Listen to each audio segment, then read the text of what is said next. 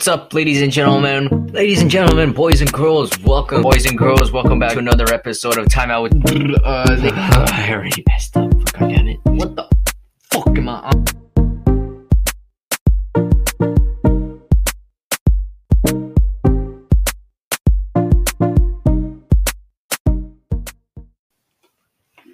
Ladies and gentlemen, boys and girls, welcome to another episode of Time Out with Tony, your host, Tony, episode 2, folks, season 2, episode 2, 2, 2, 2, 2, 2, 2, 2, this, 2, that, 2, this, and that, and this, and this, and that. We're back at it again, folks. This time, we're going to take a look at a bit of a darker turn today. Viewer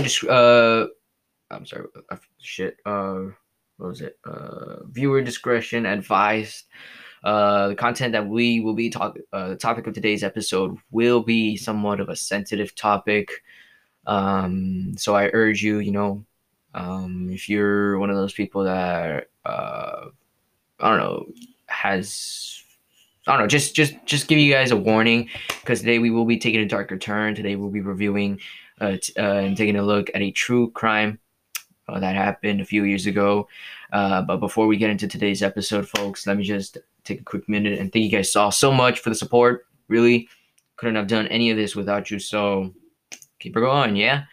I'd say I talk about how well our first episode did, but seeing as how I haven't dropped our first episode yet, I'm actually just stacking up the episodes and then dropping them one by one. So really I can't really tell how well first episode did, because it's not out yet, but just keep that in mind, folks. Thank you guys so much for the support. This and that. That's pretty much it. Okay, so today's topic. Last season, as you could see, we did a lot of...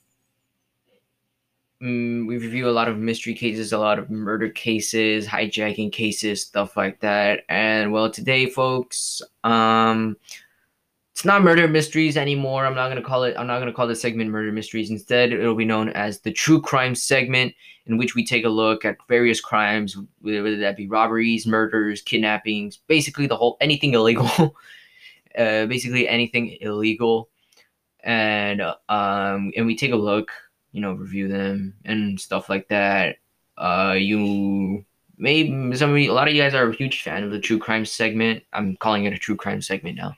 A lot of you guys are huge listeners, huge fans of true crime segments. I guess watching other stuff is what gets you the jollies. I'm joking, but it seems to be a really popular topic amongst my demographics. So I thought, why not kick off season 2 with another true crime segment, and that's exactly what we're going to be taking a look at, ladies and gentlemen. Today we are going to be looking at the Ariel Castro kidnappings. Now, if you pay attention to the news since from a young age, you'll know that this was something that caught the attention of pretty much the entire nation. It was I was a fourth grader, I think, at the time of this happened. I don't know, fourth grader or fifth grader, one of those two. And I don't know, this case really just kind of made me sick to my stomach to know that this was going on, and the entire world, the entire country was oblivious to it. And thankfully, no people, no victims. Well, yes, there were victims, but no victims were murdered. Thankfully, they were able to escape and just get on with their lives. And I will just leave it at that. Like I said before, folks, you have been warned, given a viewer discretion. There will be some details, some very not very vague details. If I'm going to be honest, there won't be a lot of vague details. I'm going straight into the whole shebang. I'm getting y'all the whole enchilada. And I just want to warn you guys, give you guys a full warning. A lot of the stuff that will be said here is disturbing. And you've been warned. That's sad. All right, folks, without further ado, kick back, relax, crack on with a beer, soda, water, or canned water, or whatever. I messed that up. And we'll pretty much enjoy, I guess, in a way, because this is the Ariel Castro kidnappings.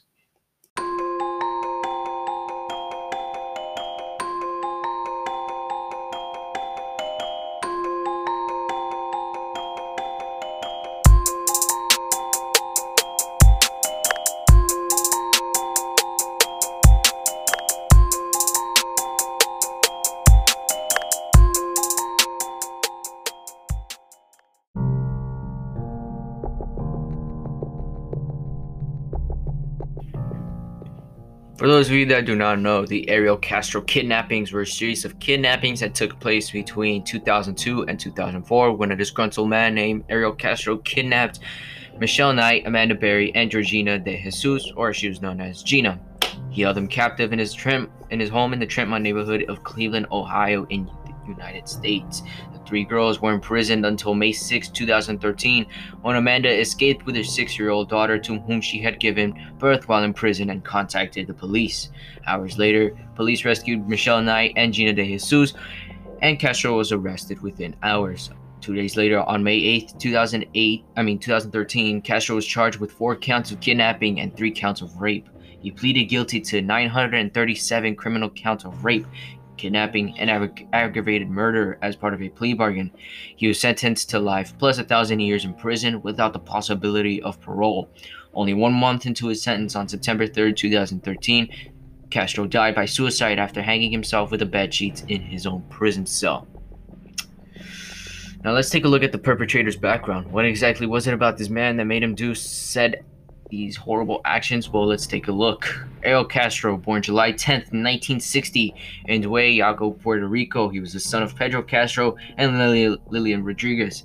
Castro's parents divorced when he was only a child, and he moved to the mainland United States with his mother and 3 full siblings. There, they settled in Reading, Pennsylvania, and then moved to Cleveland, Ohio, where Castro's father and other family members were living. Castro had 9 siblings, both half and full, and graduated from Cleveland's Lincoln West High School in 1979. Castro met his girlfriend Grimilda Figueroa when his family moved into a house across the street from theirs in the 1980s. They lived with both sets of parents, but moved into their own home at 2207 Seymour Avenue in 1992. Their home was a 2-story, 1,400-square-foot, 4-bedroom, 1-bathroom house with a 760-square-foot unfinished basement, built in 1890 and remodeled in 1956. Figueroa's sister, Elida Caraballo, said that, quote, all hell started breaking loose, end quote, when the couple moved into their new home. Caraballo and her husband Frank claimed that Castro beat Figueroa, breaking her nose, ribs, arms, and causing a blood clot on her brain that resulted in an inoperable tumor. He also threw her down a flight of stairs, cracking her own skull. In the year 1993, Castro was arrested for domestic violence, but was not indicted by a grand jury. Figueroa moved out of the home in 1996 and secured custody for her 4 children. Police insisted in the move and detained Castro, but they did not press charges. Castro continued to threaten and attack Figueroa after she left him, according to Caraballo. Figueroa filed charges in 2005 in the Cuyahoga County Domestic Relations Court, accusing him of inflicting multiple severe injuries on her and frequently abducting their daughters. The court granted her a temporary restraining order against Castro, but it was dismissed a few months later. Figueroa died in April 2012 due to complications from a brain tumor. Friends and relatives gathered on Denton Avenue on April 29, 2012 for memorial services in her honor. Before his arrest, at the age of 52, Castro was working as a bus driver for the Cleveland Metropolitan School District, but was fired for bad judgment, including making an illegal U-turn with children on the bus, using his bus to go grocery shopping, leaving a child on the bus while he went for lunch, and leaving the bus unattended while he took a nap at his home. It is said that he was earning only $18.91 per hour when he was discharged, and at the time of his arrest, Castro's home was in foreclosure after 3 years of unpaid real estate taxes. So as you can obviously see right out of the gate, this guy has a history with the law. This ain't his first rodeo. This whole kidnapping situation wasn't his first rodeo. He had already been notoriously known for doing really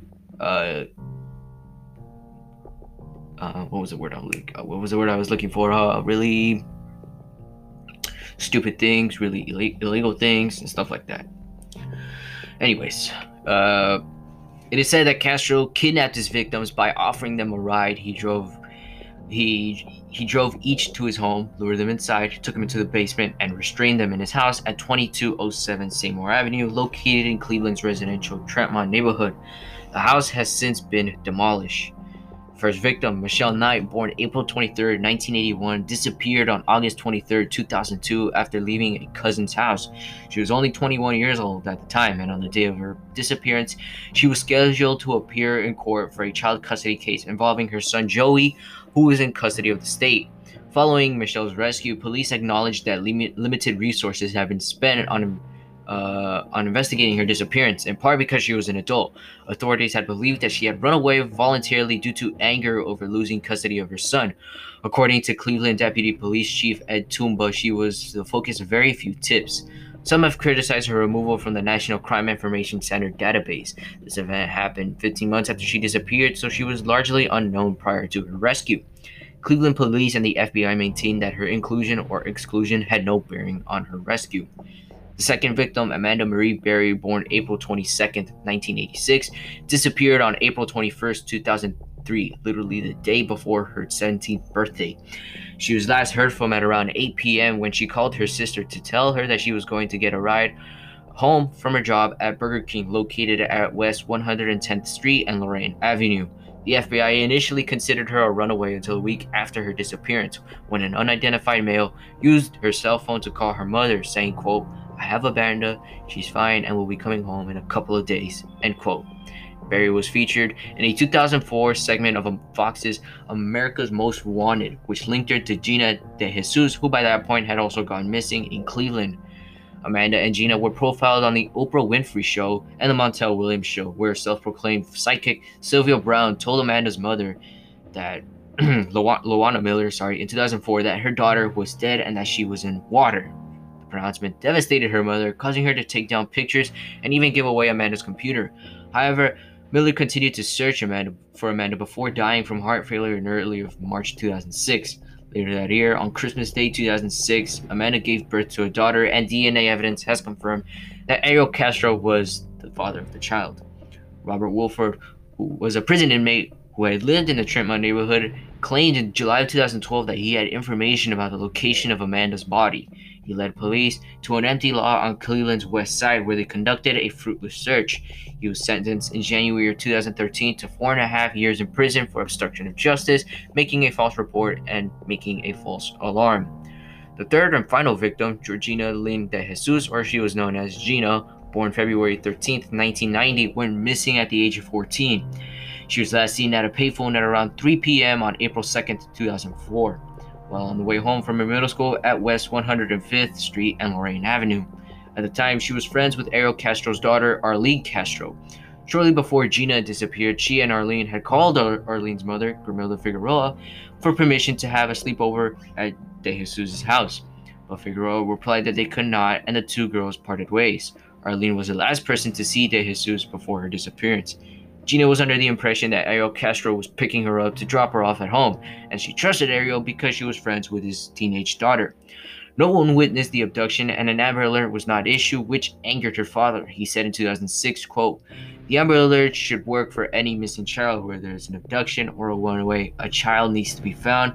We need to change this law," end quote. About a year after her disappearance, the FBI released a composite sketch and description of a male suspect described as Latino, 25 to 35 years of age, 5 feet to 10 inches,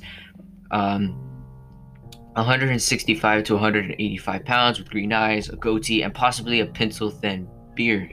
According to court records, Castro at the time was 5'7", 179 pounds, with brown eyes and a goatee. Gina was featured in America's Most Wanted segment, which linked her to Amanda Berry. The disappearances received regular media attention into 2012 while the families held public vigils. Ariel Castro actually attended at least two of these vigils and reportedly participated in a search party and tried to get close to Gina's family. Castro's son, Anthony Castro, was a journalism student in the year 2004 and interviewed Gina's mother for an article about the disappearances in plain press. Police kept the investigation open and even offered a two, $25,000 reward for information.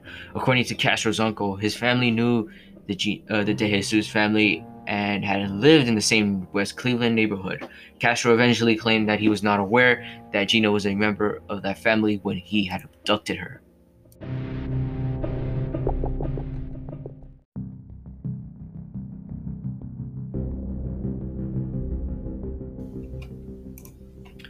Castro kidnapped Michelle Knight, took her upstairs, tied her hands and feet together, and pulled her up using her hands, feet, and neck. He left her there for 3 days with no food whatsoever. Prosecutors at Castro's sentencing wrote that diaries kept by the woman speak of forced sexual conduct, of being locked in a dark room, of anticipating the next session, of abuse, of the dreams of someday escaping and being reunited with family, of being chained to a wall, of being held like a prisoner of war, of missing the lives they once enjoyed, of emotional abuse, of his threats to kill, of being treated like an animal, of continuous abuse, and desiring freedom. The women were kept in a locked upstairs bedroom where they were forced to use plastic toilets that were emptied infrequently. They were always fed one meal a day and were allowed to shower only like twice a week. Knight told police that Castro had impregnated her at least 5 times and induced miscarriages each time through the beatings, hitting her with dumbbells, punching her, and even slamming her against the walls. He even starved her. Michelle's grandmother told reporters that she would require facial reconstruction surgery due to the beatings that she had endured, and even lost hearing in 1 year. At one point, she even had a pet dog in captivity, but Castro killed it by snapping its neck after it bit him while trying to protect Michelle. Gina told law enforcement that she was raped, but did not believe that she was ever impregnated. On Christmas Day 2006, Castro allegedly ordered Michelle to assist in the birth of Amanda's child, which took place in a small inflatable swimming pool, and even threatened to kill her if the baby did not survive. At one point, the baby stopped breathing, but Michelle was able to resuscitate her.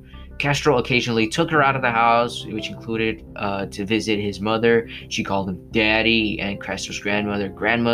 In 2013, he showed one of his adult daughters a picture of her and said that she was his girlfriend's daughter from a previous relationship. He had also told others that he was his granddaughter.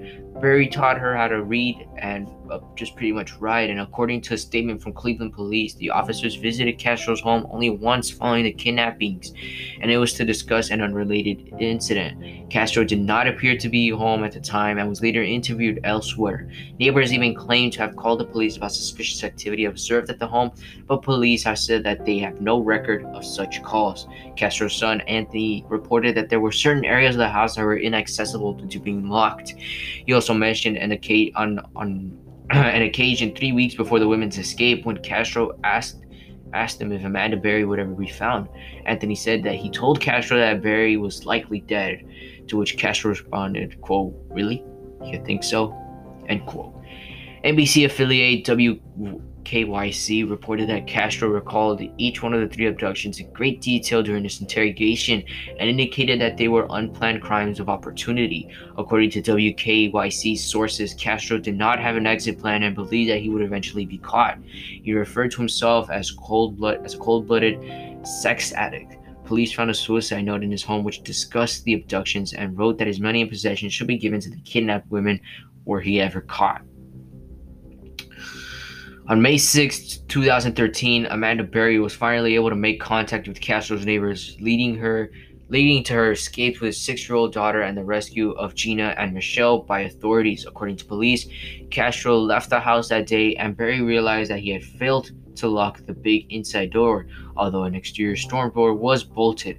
She did not attempt to break through the outer door because she thought that Castro was testing her. According to the police report, it is said that Castro had previously tested the women by leaving the house partially unlocked and the exits insecure. If they attempted to escape, he would beat them. Instead, Amanda screamed for help when she saw the neighbors through the screened door. Neighbor Angel Cordero responded to the screaming and was able to communicate with Amanda because he spoke very little English. Neighbor Charles Ramsey joined Cordero at the house's front door during the rescue. They kicked a hole through the bottom of the storm door and Berry crawled through, carrying her daughter. Ramsey said that Amanda told her told him that she and her child were being kept inside against their will. Upon being freed, she went to the house of another Spanish-speaking neighbor and, with Ramsey's assistance, called 911, saying, quote, "Help me, I've been kidnapped and I've been missing for 10 years and I'm free now," end quote. Responding police officers entered Castro's home. They walked through an upstairs hallway with guns drawn, announcing themselves as Cleveland police. After peeking through a slightly open bedroom door, Michelle entered the hallway and leaped into an officer's arms, repeatedly saying, quote, "You saved me," end quote. Soon after, Gina entered the hallway from another room. Michelle and Gina walked out of the house, and all three women plus the child were taken to Metro Health Medical Center. There, Amanda and Gina were released from the hospital the next day, and Michelle was discharged 4 days later on May 10th. The rescue of the women also reignited hope for the family of Ashley Summers, another young woman who disappeared in Cleveland in early July 2007 after leaving her home after a dispute with her parents. Police initially believed that there could be other captives in the Seymour Avenue home, but none, unfortunately, were found, and as of January 2021, Summers remains missing.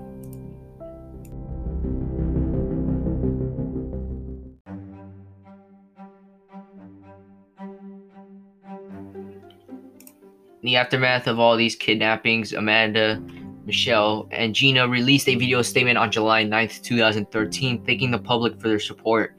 An attorney for Amanda and Gina said that the women, quote, "still have a strong desire for their privacy," end quote, and did not wish to speak to the media about their ordeal.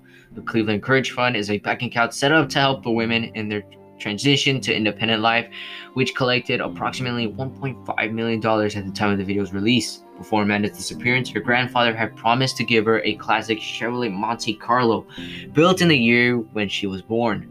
He kept the car after her kidnapping in case she was found alive. He still had it for her when she was released, although it was in need of restoration from having been unused. Several automotive shops offered to perform the restoration for free.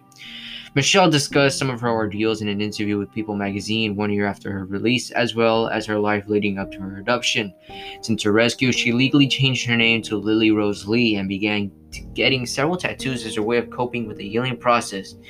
She also revealed that her son was adopted by his foster parents while she was in captivity, and that she wanted to see him but does not want to bring him into the ordeal which she has had to deal with, and plans to see him when he becomes an adult. She planned to open a restaurant and dreams of getting married, which she did so in the year 2016, and she hopes to adopt children as her years of abuse and torture have made it unlikely for her to ever be able to conceive. She also planned to reunite with Amanda and Gina in the near future, but began focusing on getting her own life back on track. Amanda and Gina received honorary diplomas from John Marshall High School in 2015. In an interview with WKYC-TV, Gina says that she is currently volunteering for the Amber Alert community, offering comfort to families of abducted children. She remains in touch with Amanda and her family. In February 2017, Amanda joined the staff of WJW in Cleveland, where she hosts short recurring segments in which she reports missing person cases. She does this to help families reunite with their missing family members. In April 2019, Amanda reunited with Charles Ramsey, 6 years since her rescue, at an interview that was broadcast by Fox 8. As part of a plea bargain, the house where Castro had lived and held the women captive was demolished on August 7, 2013. Michelle was present and handed out yellow balloons to spectators, which she said represented missing children. The balloons were released before Gina's aunt began the demolition with the swing of a crane. The house has been completely blurred out of the street view on Google Maps. Castro was found... I apologize. I went too far ahead. God damn it. Okay. Damn.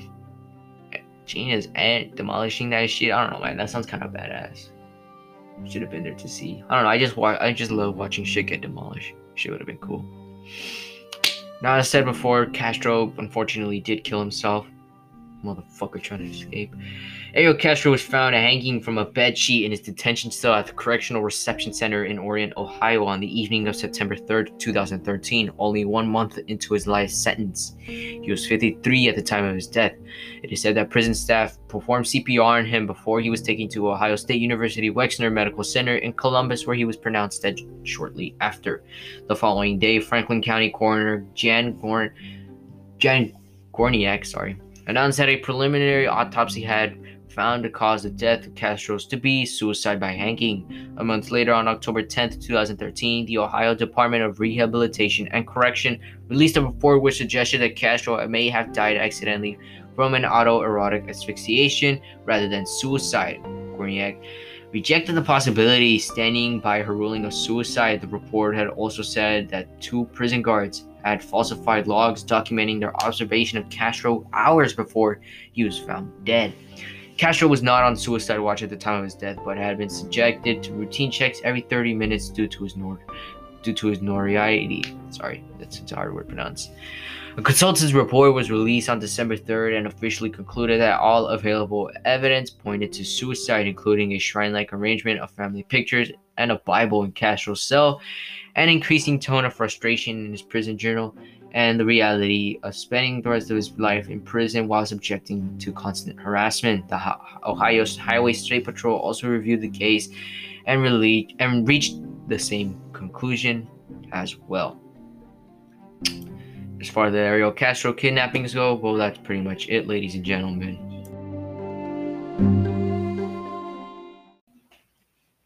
I'd say that there are some happy endings to this case, but unfortunately there are some sad ones as well. The happy ending would be the women being able to escape and being able to get on with their lives, do something of them, make something of themselves, do something with their lives, you know, instead of spending all their time, you know, locked in at home, suffering from the trauma. I can't imagine how difficult it must have been for these women to endure all that, to be stuck in there with some sense of hope, but not a lot. You know what I'm saying? I know that for sure that if I was put into their situation, I know I would have lost hope of getting out very soon. I mean, yeah, sure, I may have tried to escape, concocted several plans to escape, but I don't know, man. A lot of these, I'd say I'd have to admire them for their sense of hope that one day they'd be able to return to their life. The only reason as to why I say that this is the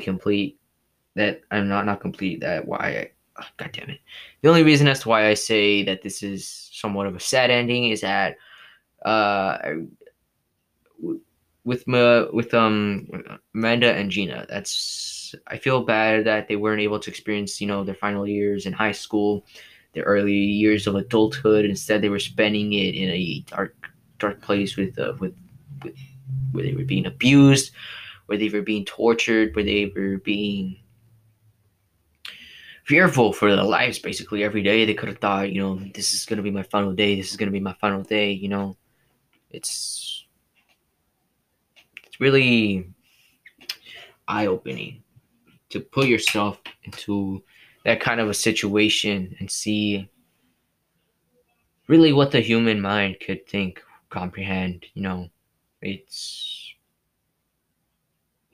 just sad, you know, to see that these girls weren't able to experience what a lot of people consider to be the years in which they learn some of the most important life lessons, in which they will carry for the rest of their lives. And sure, from this whole kidnapping thing, they may have learned a lot of lessons that, you know, who knows, maybe they could be using in their current daily life. But it sucks, you know, that they had to learn it like this. They had to learn it the hard way. They didn't learn it, you know, like most people do, by having a mentor, a guide, like parents and stuff like that. It sucks that these people had to learn it the hard way. They had to live through that. It just sucks, man. It just sucks. And another reason as to why I hate the aftermath of this would be Ariel Castro's suicide. Why? Just why? You know what I'm saying? I, for one, am not really...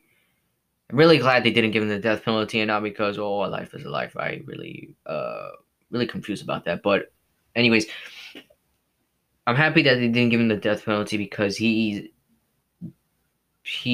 would have had to spend the rest of his entire life in a prison cell, confined inside of a box, constantly harassed, constantly bullied, And for a good reason, too, you know. He got what he deserved, except for the suicide part. He did not deserve that. He deserved to live out the rest of his days in there, die of old age, not just, you know, kill himself just like that. And that's really what pissed me off personally. You know, a coward, basically went out as a coward, as a degenerate.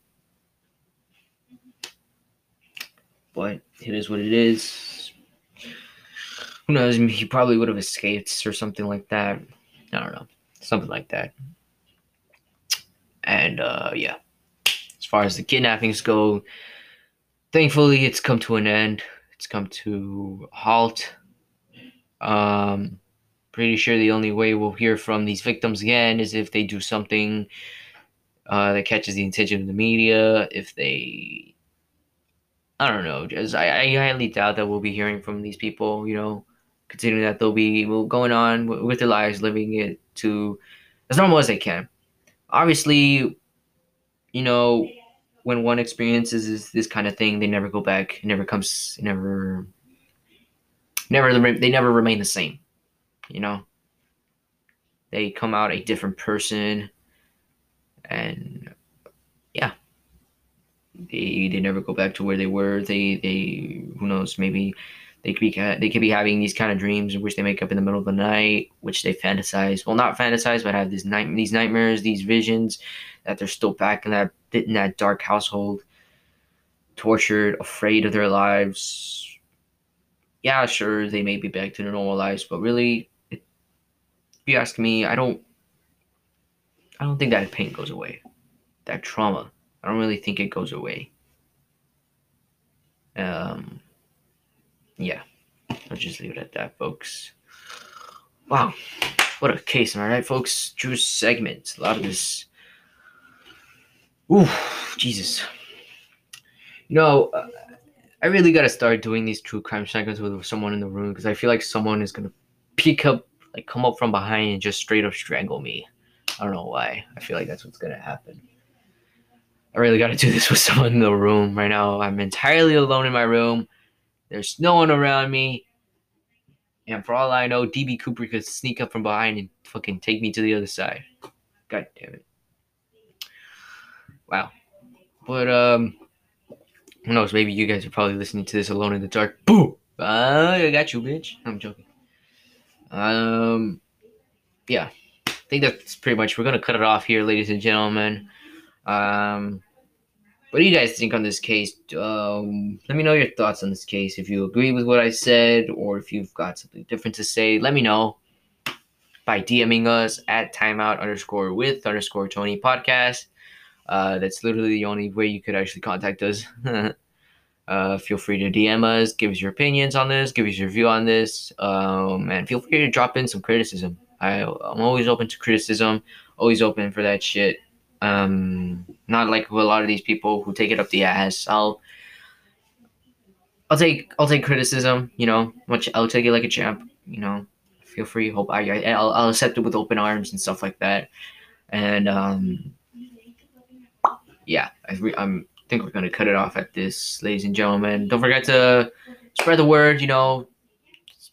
Tell your mama, tell your papa, tell your broski, tell your sister, tell your homies, tell your girlfriend, tell your boyfriend. Tell everybody around you. Tell your nana, tell your nana, your nanny, tell your babysitter, tell your